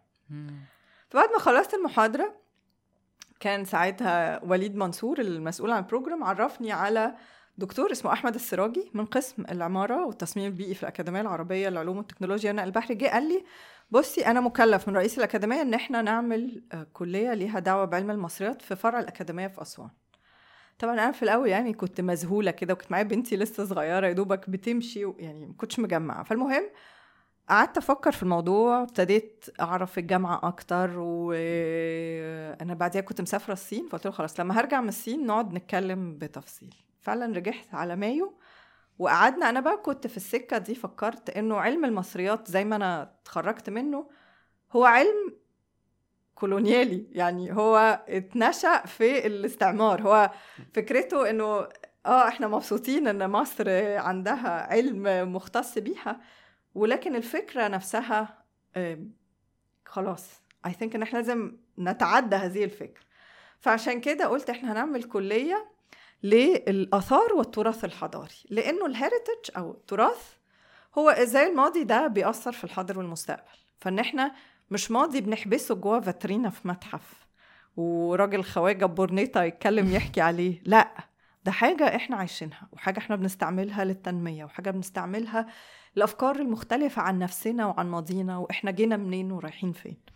فعشان كده سميناها كلية الآثار والتراث الحضاري وبدل قسم علم المصريات فتحنا قسم الآثار المصرية لأن احنا مهتمين أكتر مش بس بالوثائق والفلوس، احنا كمان مهتمين بالمواقع الأثرية بطرق الحفاظ بتاعتها بإزاي ندرسها ونعمل حفاير علمية سليمة مش حاجات زي يعني اللي بنشوفها أنه شبه اكتشافات إنديانا جونز في الأفلام مش مش اكتشافات علمية حقيقية. بس ف انا بقى كنت مهتمه انه تبقى الكليه دي وتبقى الكليه دي موجوده في اسوان وتبقى ليها يعني بعد مهم انه هي تبقى كمان ريسيرش بيست انه الطلبه مش بس يروحوا يدرسوا، لا انا عايزه الطلبه يبقوا من وهم طلبه شغالين في البحث العلمي. بس فعشان كده احنا عملنا المشروع العلمي المشروع ده بتاع استرداد اثار مصر والطلبه بيشتغلوا فيه بقى لهم سنتين. آه. فلما بيتخرجوا اوريدي الطالب من بكالوريوس دخل دار الوثائق واشتغل و... و... وشاف الوثائق وعرف يربط الوثائق دي بالقطع اللي في المتاحف وبعت ايميل للمتحف يعني. آه. فبتبقى اكسبيرينس مختلفه للطالب، بيطلع طالب مختلف. وحتى احنا الصيف ده خرجنا اول دفعه من تخصص ترميم المقتنيات الاثريه، ثلاثة منهم already اشتغلوا خلاص، ولا actually أربعة خمسة اشتغلوا وفي اتنين خلاص بنعمل لهم recommendation project اشتغلوا فيه لأنه إحنا خرجنا كادر مش موجود في في مصر. يعني إحنا خرجنا كادر بيعرف يشتغل في الهيريتج ماركت في تسويق التراث، بيعرف يشتغل في إدارة المواقع التراثية، بيعرف يشتغل في إدارة المتاحف. اه كنت هقولك كويس قوي دي الحتة اللي كنت بتقولي كانت ناقصة. آه. ف... فاهم في إزاي أم كمان شاطرين في البحث الأنثروبولوجي فقادرين يربطوا الماضي بالحاضر بأنه إزاي يتكلم الناس على الماضي بتاعهم. حلو قوي قوي. فيعني أنا أتمنى للدفعة اللي اتخرجت دي التوفيق. مبروك الله يبارك. حلو قوي. هو كان إحساس صعب أنه يعني أول ناس تعبت معهم أربع سنين بقى خلاص هيسيبوني ويمشوا. يعني غيرهم بقى عايزك تعملي جيش كده. ايوه احنا فعلا احنا محتاجين من الناس اللي فعلا متخصصه. احنا كمان الدراسه عندنا باللغه الانجليزيه آه لانه احنا عايزين الولاد يطلعوا قادرين ان هم يتفاعلوا مع المجتمع الدولي ومع المشاريع المختلفه وكده. امم حلو قوي جود. ممكن سؤال أخير بس طبعاً. عشان من باب الفضول يعني عشان كنت بتكلمي عن موضوع دار الوثائق، فجأتي بأي حاجة لقيتيها في دار الوثائق بالذات؟ اه اتفاجئت بأنه الملك فؤاد بنفسه كان شغال على استرداد راس نفرتيتي، اتفاجئت بالورق بتاع سعيد باشا ده يعني بتاع ماريات انه بعت الحاجات والتصريح بتاع واقف، وانه القنصلية الفرنساوي بعتها تقول اصل ماريات ده مش راجل حرامي، ده انتوا بس اللي مش مش واخدين بالكم ان هو مش راجل حرامي. فانه قد ايه كمان ال... ال... زي ما دلوقتي اثار كتير قوي بتتهرب في الحقيبه الدبلوماسيه كان أياميها التدخل الدبلوماسي بتاع الدول الأوروبية برضه ليه دعوة بسيرة، يعني إزاي إن هو نفس نفس الميكانيزم والداينامكس ما تغيرش لحد النهاردة. في أي طريقة إنه إنه إن هم يبدأوا يفتشوا في الشنط بتاعت الدبلوماسيين؟ هم I think إنه بيبقوا سكاند دلوقتي، بس يعني ده اتفاقية دولية يعني ما بتالي ما ملهاش. هو الحل إنه آه تفتيش الحقائق الدبلوماسية مهم، بس ما إحنا عندنا حاجات كتير قوي بتخرج من سكك تانية، يعني مم. ممكن نسيب ده، يعني إحنا عارفين إنه هم ده بيحصل، وعشان كده في تمثال مثلا ده خرج من ميت رهينة كانت اكتشفته البعثة الأمريكية هناك، لقيناه بيتباع في بلجيكا. الكلام ده ألفين وخمستاشر بيتباع في بلجيكا، وبقدرة قادر رجع رجع وتلاقى في نفس المكان اللي اتسرق منه. هو التمثال فلقينا في كيس اسود جنب المعبد. اول ما الشخص اللي كان يعني متهم بالموضوع اتقبض عليه، وعشان يخرج رجعوه لانه كانوا خايفين انه هيقول مين اللي اخذ التمثال. طبعا ده راح ورجع لانه يعني اكيد اكيد في حقيبه دبلوماسيه ما تعرفش بقى مين الأخذ. يعني اكيد اتعرف، بس صعب جدا هتاخدي اكشن قدام الناس، وهتاخدي لازم يبقى عندك دليل قوي مية في المية. يعني احنا سابوا ومشي اه اكيد امم زي ده حصل في الحقيبه الاماراتيه. اه صح, صح. وده احنا كمان يعني عندنا صور للسفير الاماراتي اللي ترحل ده مع ناس مهمين جدا في في الآثار في مصر، يعني فبرضو يعني حاجات لازم يتم التحقيق فيها برضو. يعني عموما لاحظت ان كتير من الحاجات دي بترجع للإمارات، ولا أنا غلطان؟ لا، هي الأماكن كتيرة جدا، ولأنه آه في برضو هي لفكرة نرجع للنقطة بتاعت القطع الأثرية بقى ليها سلطة، فمحاولة ان انا أشت... يعني ان انا يبقى عندي البرستيج بتاع البرستيج الثقافي ده او السلطة الثقافية دي بقى مرتبط بشراء القطع. فالامارات بتشتري وقطر بتشتري، ولسه في حاجات كانت في الكويت آه لقوا غطى تابوت هناك. okay. فهي دلوقتي بقت ال... ال... آه لانه كمان احيانا بيبقى ال... الشحن البلاد العربية اسهل من الشحن البلاد الاوروبية. البلاد الاوروبية المنافس بتاعتهم بقت دلوقتي بموجب الاتفاقيات وبموجب شغل الانتربول بقت very strict في انه عشان كده احنا قفشنا الحاوية اللي فيها اتنين وعشرين ألف قطعة في مينا ساليرنو في ايطاليا. فبقى في يعني فبقت القطعة دلوقتي بتلف لفات كبيرة قوي قبل ما تدخل الماركت، قبل ما تدخل السوق. أوكي. لو هتسافر من المنافذ طبعا، غير ان هي بتتهرب في البحر وبتتهرب مع السلاح، بتتهرب مع المخدرات، يعني بقت سكة واحدة. يعني فمثلا في حاجات اتمسكت في الفلبين برضو. يعني هي بقت على هتعرف توديها فين، ومن هناك تروح فين، ومن هناك ممكن كمان في قطع أثرية قد تكون مستخبية في أماكن في في مخازن في بلاد تانية لحد ما إحنا ننسى ويعدي علينا عشرة خمستاشر سنة وتبتدي تخرج تاني على السوق وتتباع. ومش احنا بس، احنا وسوريا والعراق واليمن وليبيا، يعني اللي حصل للأسف انه البلاد دي كلها بقت مستباحة. يعني yeah. خمس مشكوات خرجوا من مخزن متحف الحضارة في ألفين واتناشر ولقيناهم بيتباعوا في سوذبيز في ولا كريستيز في, في لندن. اكتشفتهم دكتورة دوريس أبو سيف هناك. دول يعني بقى انت عارفة ان هم في مخزن المتحف، يعني دول مسجلين ومعروف هم جايين منين وكل حاجة.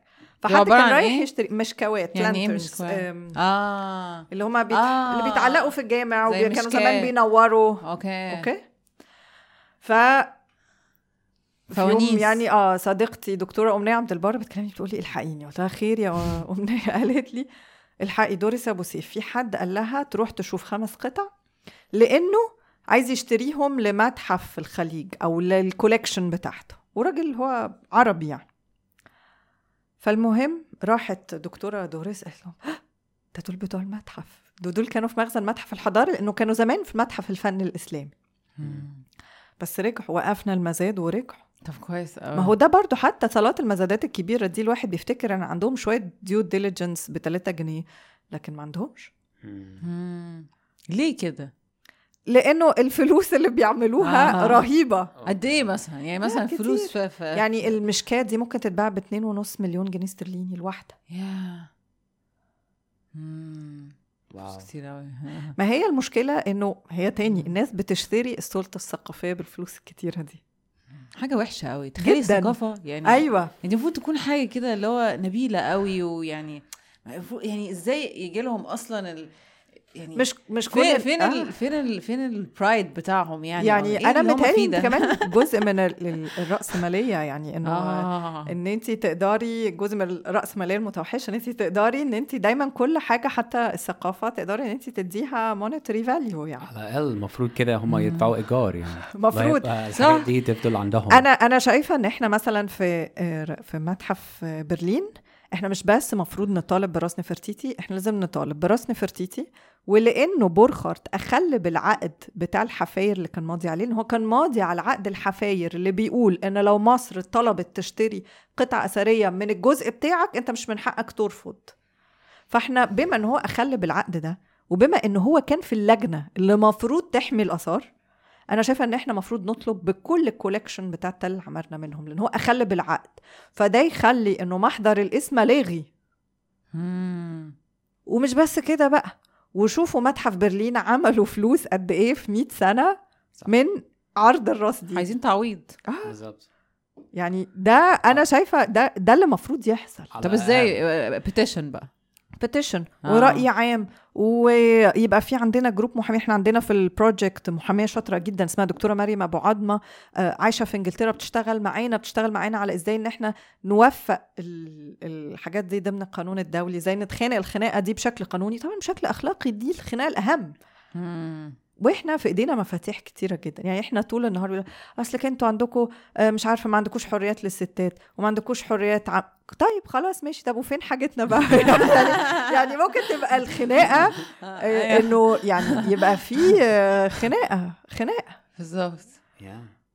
بس لازم لازم الخناقه دي ما ينفعش يتخانقها نظام، وما ينفعش تتخانقها حكومه، وما ينفعش يتخانق عليها موظف عام. دي لازم تبقى خناقه شعب. يعني هو مم. الشعب لازم يبقى واعي وعارف انه شوف القطع راس نفرتيتي دي جابت كام مليار يورو للخزانه الالمانيه في برلين. هو دي الطريقه بالظبط، هو ده المدخل، ان احنا فعلا نقول لهم آآ آآ ممكن هنا يجي فلوس كتير جدا آه. من حاجه طول... بس هيبقوا خايفين برضو لحسن الفلوس تتناب هنا. لا بس مصر ممكن تسدد ديونها به. يعني آه. يعني جزء من خناقه الاثار دي ها... ممكن صح احنا ممكن نقنعهم انه احنا عشان ندفع ديون نرجع الاثار. بس ما هو لازم في الاول برضو يبقى عندنا فلوس للتقاضي وفلوس للخناقه السياسيه. يعني مم. الموضوع محتاج يبقى برضو طويل. اه مم. يبقى فيه دعم سياسي وقانوني ودبلوماسي، انه احنا وانه وانه على طاوله المفاوضات بقى مش هينفع ان احنا مثلا ناخد معونات مقابل انه نقفل ملف. ان يبقى في ضغط للراي العام بشكل قاطع انه يا نفرتيتي يا حجر رشيد يا الزودياك بتاع دندره يا لا.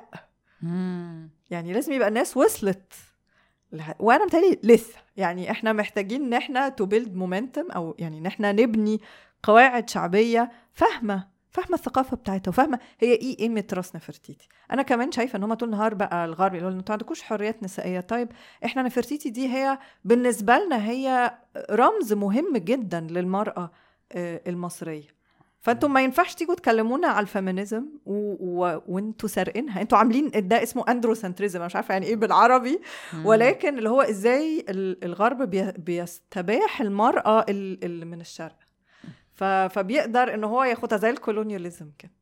فانه هو دايما شايف انه الست دي زي ما كان فلوبير بيتكلم على كوشوك هانم الست اللي في اسنا اللي كانت بترقص وبتاع. فهو ده دايما وجهة النظر عن المرأة بتاعتنا.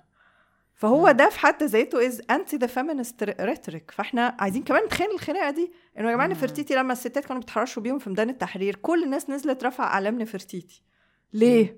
بشكل الباست اللي موجود في برلين، وشوية شوية كمان لبسوها ماسكس. فهنا فرتيتي موجودة. ده أنا هقولك حاجة كمان، في بعد بانوراما حرب أكتوبر في شارع صلاح سالم في بوستر كبير قوي لراس نفرتيتي اللي في برلين ومكتوب عليها المتحف المصري. فحتى الناس واو. في ذاكر في الوعي العام بتاعها مش واعيه ان نفرتيتي مسروقه. اصلا مش ممكن يعني مش ممكن انه دي حاجه زي راس توت عنخ زي الماسك قناع توت عنخ امون, فمش ممكن هتكون قاعده في في برلين.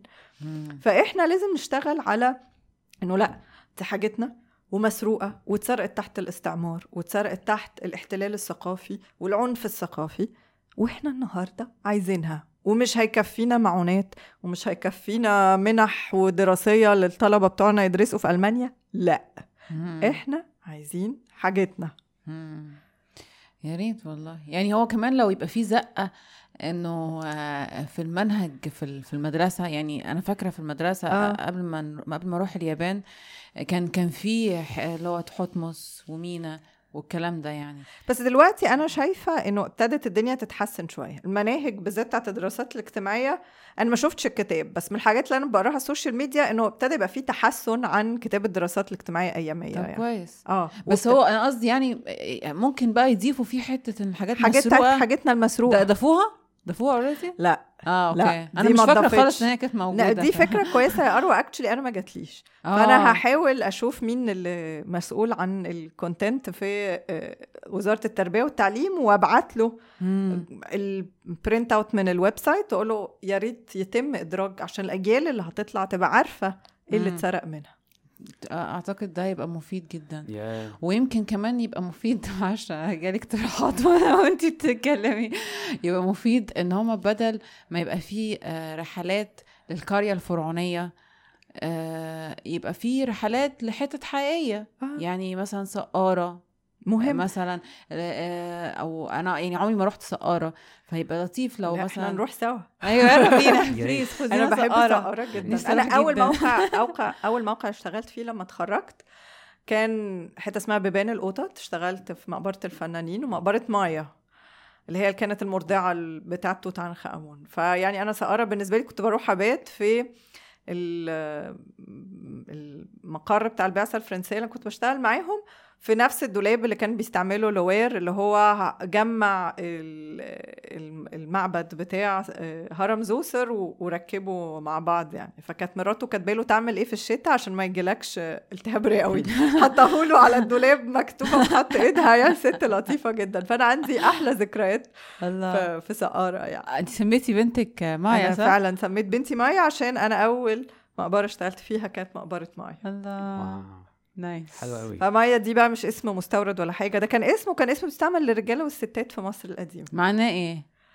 أم يعني هي كل الحاجات اللي بالام والاي يعني جايه من حبيبتي او مري. حتى مراتي اي ثينك ان هي مراتي بالعربي قد تكون برضو من اصل مري ومريت يعني محبوباتي اه بالفرعوني بالفرعوني اه بالمصري القديم. مم. وانا متهيألي ان جايه منها مراتي. أوكي. يمكن في في العربي يقولوا زوجتي لكن احنا في مصر نقول مراتي. ايوه آه. فانا متهيألي يعني مش متاكده انا بقول اي كلام ولكن انا انا حابه ان انا اشوفها كده. اوكي حلو قوي نايس. انا شايفه انه احنا عندنا مشوار طويل ويا ريت كل الناس المهتمه وعايزه تو جوين فورسز اهلا وسهلا بيهم. احنا عايزين انه مش ممكن واحد ايد لوحدها ما بتسقفش. ويمكن اه انا عندي أربعتاشر طالب شغالين معايا, بس احنا عايزين يبقى فيه فعلا رأي عام قوي واهتمام واهتمام شعبي و... ولا عايزين حاجتنا. ويعني يبقى فيه ناشونال ديسكورس او يعني يبقى فيه زي حوار مجتمعي قوي جدا على زي ان احنا نسيب اثارنا كده.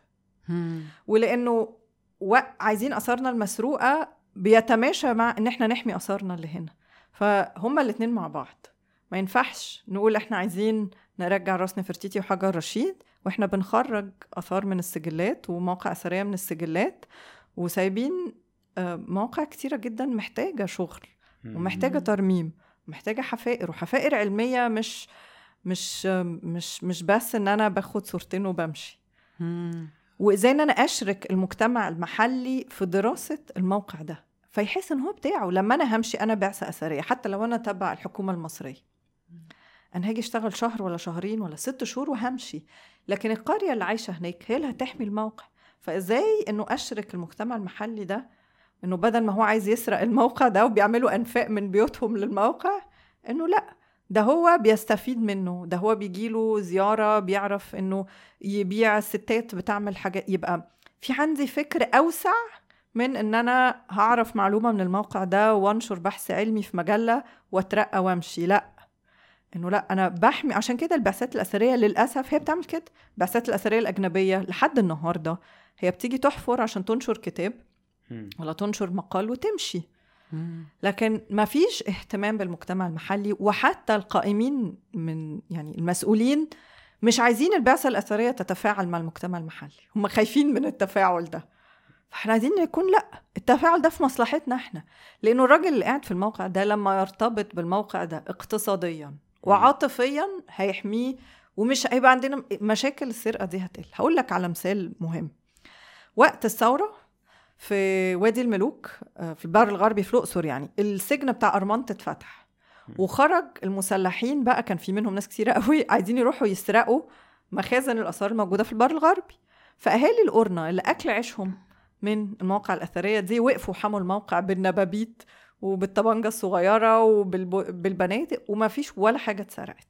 عكس اللي حصل هنا في ميت في في سقارة وفي أبو سير وفي دهشور، كانت الناس بتطلع بقى بكميات تسرق وتحفر، والستات بتاخد الأكل اللي يعني كانت حفر خلص عائلي. فالفرق إيه؟ إن إحنا هنا بنينا سور وفصلنا الناس عن موقع الأثري وهما ملهمش دعوة. أنا ب... لما بعثة أثرية بتشتغل بتروح تجيب الناس بتوع إفت اللي دربهم ويليام فليندرز بيتري، عشان هما الناس بتوع إفت دول أحسن ناس بيعرفوا يحفروا. طب والمجتمع المحلي، الناس اللي ساكنين بره دول، فين إشراكهم في إدارة الموقع؟ فين إنه يبقى عارف إنه نسبة من التذكرة اللي بياخدها السايح بيدفعها بتجيلي أنا بعد كده كخدمات؟ يعني مم. لازم يبقى فيه توعية، لازم يبقى فيه إشراك. أما أنا عارف إن السايح ده لما أنا هاجي وعامله كويس وما طلعوش على الجمل وما نزلوش لما يدفع، يبقى كل ده لا، ده أنا التيكت اللي بيدفعها السايح ده أنا بتجيلي في شكل تعليم، أنا بتجيلي في شكل مشاريع بتتعمل لي جوه القرية ليها دعوة بالسياحة وليها دعوة بالتراث، ليها دعوة بالحرف المختلفة اللي ابتدت تندثر. فهو لما يحس أن بقى عنده تفاعل مباشر، حتى لو هو عاطفيا مش قادر يتفاعل مع التراث ده، هو هيتفاعل مع اقتصاديا. طبعا اه لازم. لا يعني اه لو لو انت مش عندك حاجه تانية. انا مش عندي حاجه، وبشكركم جدا على يعني الحديث الممتع ده. ميرسي جدا ليكي، واستمتعنا جدا جدا وتعلمنا كتير تعلمنا كتير جدا. شاكرين خالص. لا والله انا يعني. انا اللي ميرسي ليكم، وان شاء الله نلتقي في نعمل ابديت تو. أيوة بعد ال... لما نطلق الحمله بتاعه استرداد رشيد واسترداد نفرتيتي، ونشوف رد الفعل على الناس، ونبتدي ان احنا نشوف ايه اللي ممكن نعمله، ايه اللي ممكن نصححه، ايه اللي ممكن نعمله احسن. ايوه ان شاء الله حاجاتنا ترجع تاني. يا رب يا رب يا رب.